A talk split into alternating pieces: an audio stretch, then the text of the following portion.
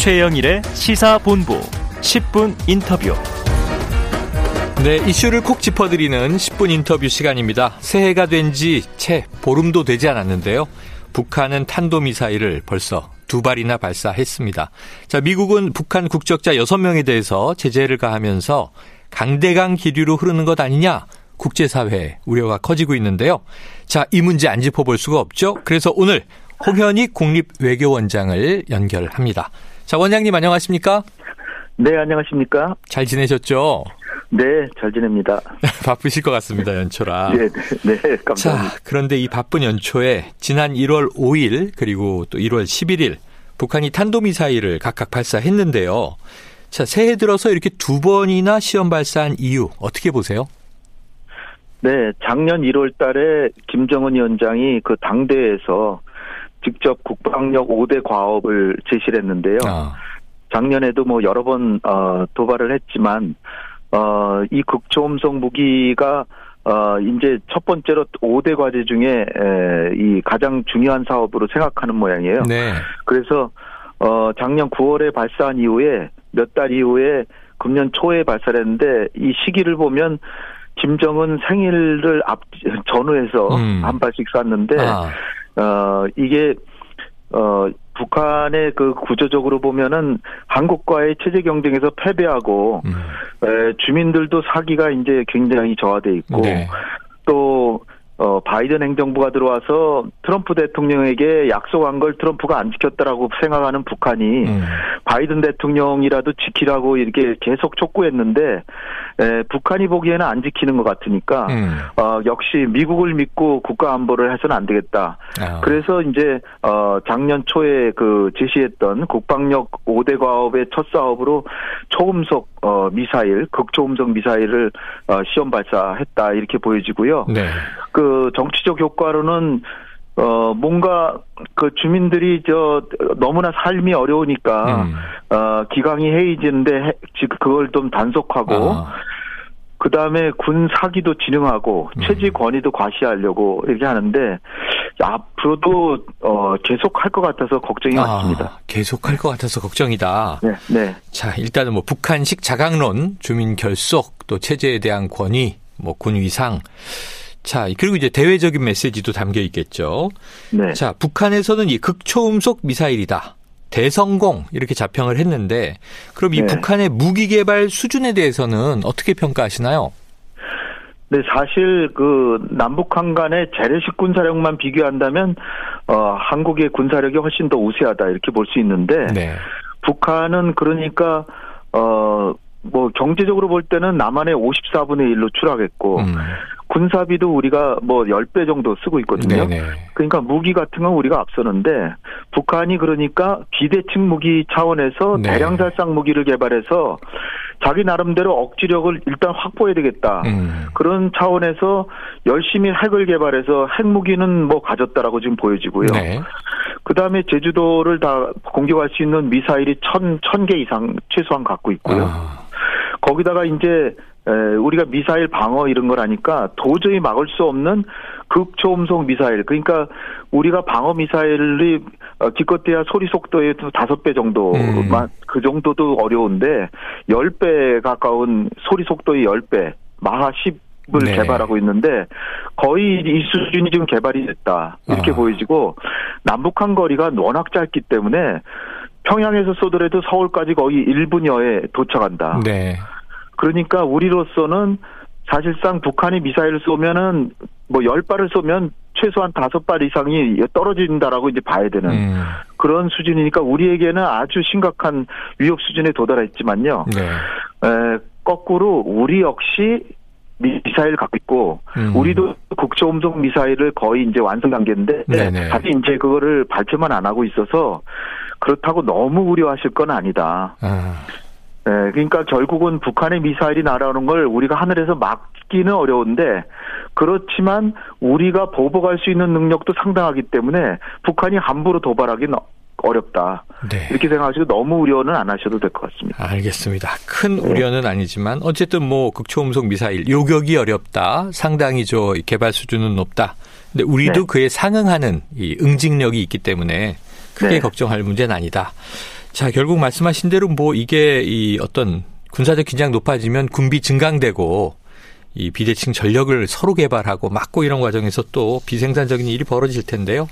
자, 미사일 시험 발사할 때 이 국방력 강화 명분은 지금 원장님 분석대로 북한이 네. 메시지를 네. 냈는데 대남 메시지는 따로 없었어요. 그 속내는 네. 어떻게 좀 보십니까? 그러니까 우리 한국 정부가 지금까지 한반도 평화와 남북 간의 화해와 호혜적인 협력을 위해서 계속 노력을 해오, 해오는 거는 알고 있거든요. 음.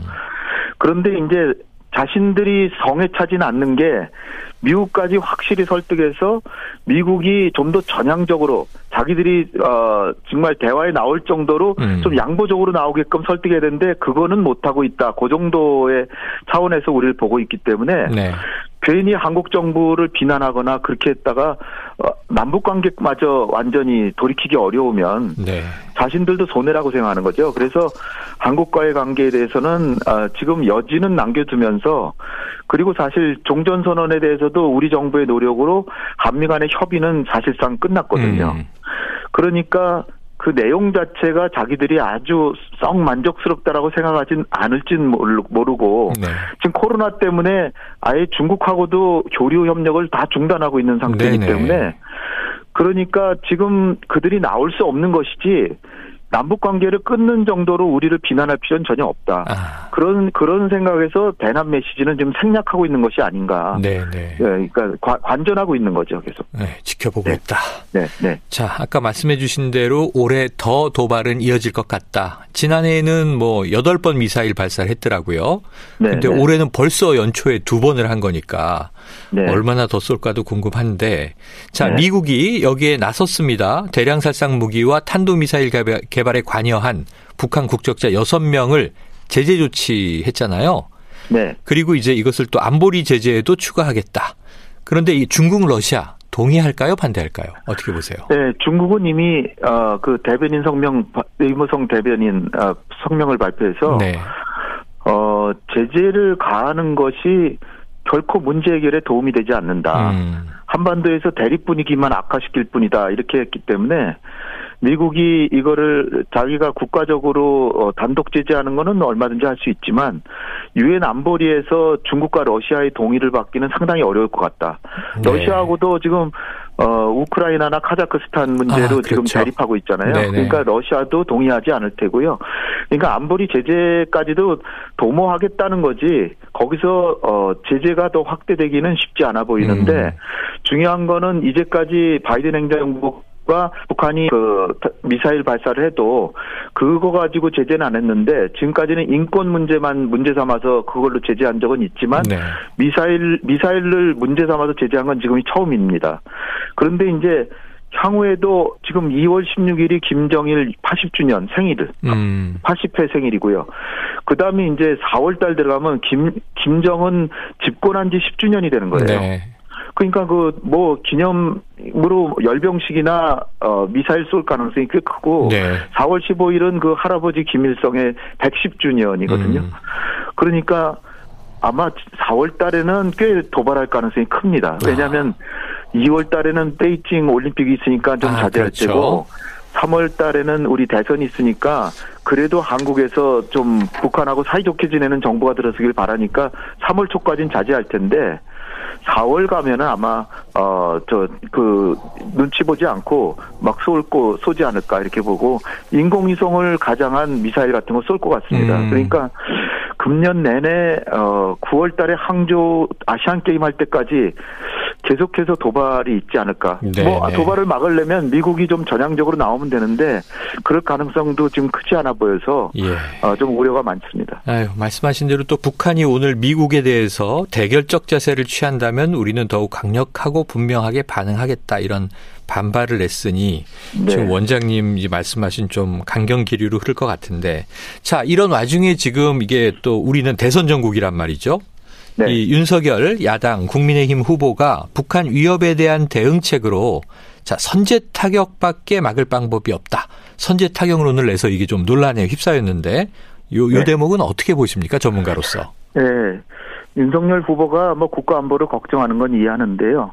어, 북한의 핵 공격 능 이게 이제 임박했다 이런 판단이 스, 어, 쓰는 쓴다고 하더라도 우선적으로 해야 될 거는 우리가 확, 어, 미국과 협력해서 확장 억제력을 갖고 있고 음. 핵 보복이죠 이게.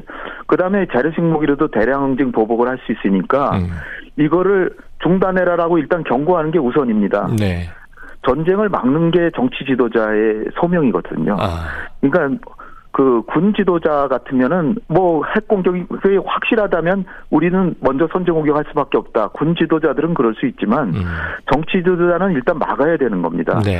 그리고 이제 중요한 게 핵 공격이 명확히 분명하게 지금 1분 뒤에 쏜다. 음. 이러면 당연히 우리도 선제해야죠. 네네. 그렇지만 그것을 판단하기가 매우 어렵거든요. 음. 왜냐하면 지금 이동식 미사일로 쏠 수도 있고 그냥 단지 군사 훈련하려고 이동하는 건지 쏘려고 이동하는 건지 알 수가 없는데 그거를 섣불리 공격한다라고 파, 판단해서 우리가 선제 공격하면 그 다음엔 전면전이거든요. 네.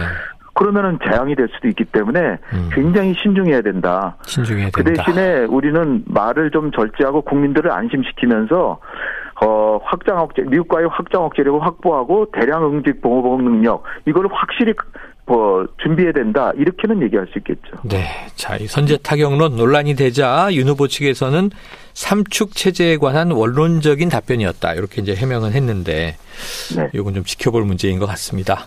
자, 이 미국의 싱크탱크 한 군데서요, 이 윌슨 센터 올 하반기쯤 북한이 ICBM 그러니까 이제 장거리 탄도미사일이나 또 핵실험을 감행할 가능성이 있다는 추측을 내놨는데 이 말씀하신 네. 대로 우리는 지금 종전 선언을 향해서 노력하고 있지 않습니까?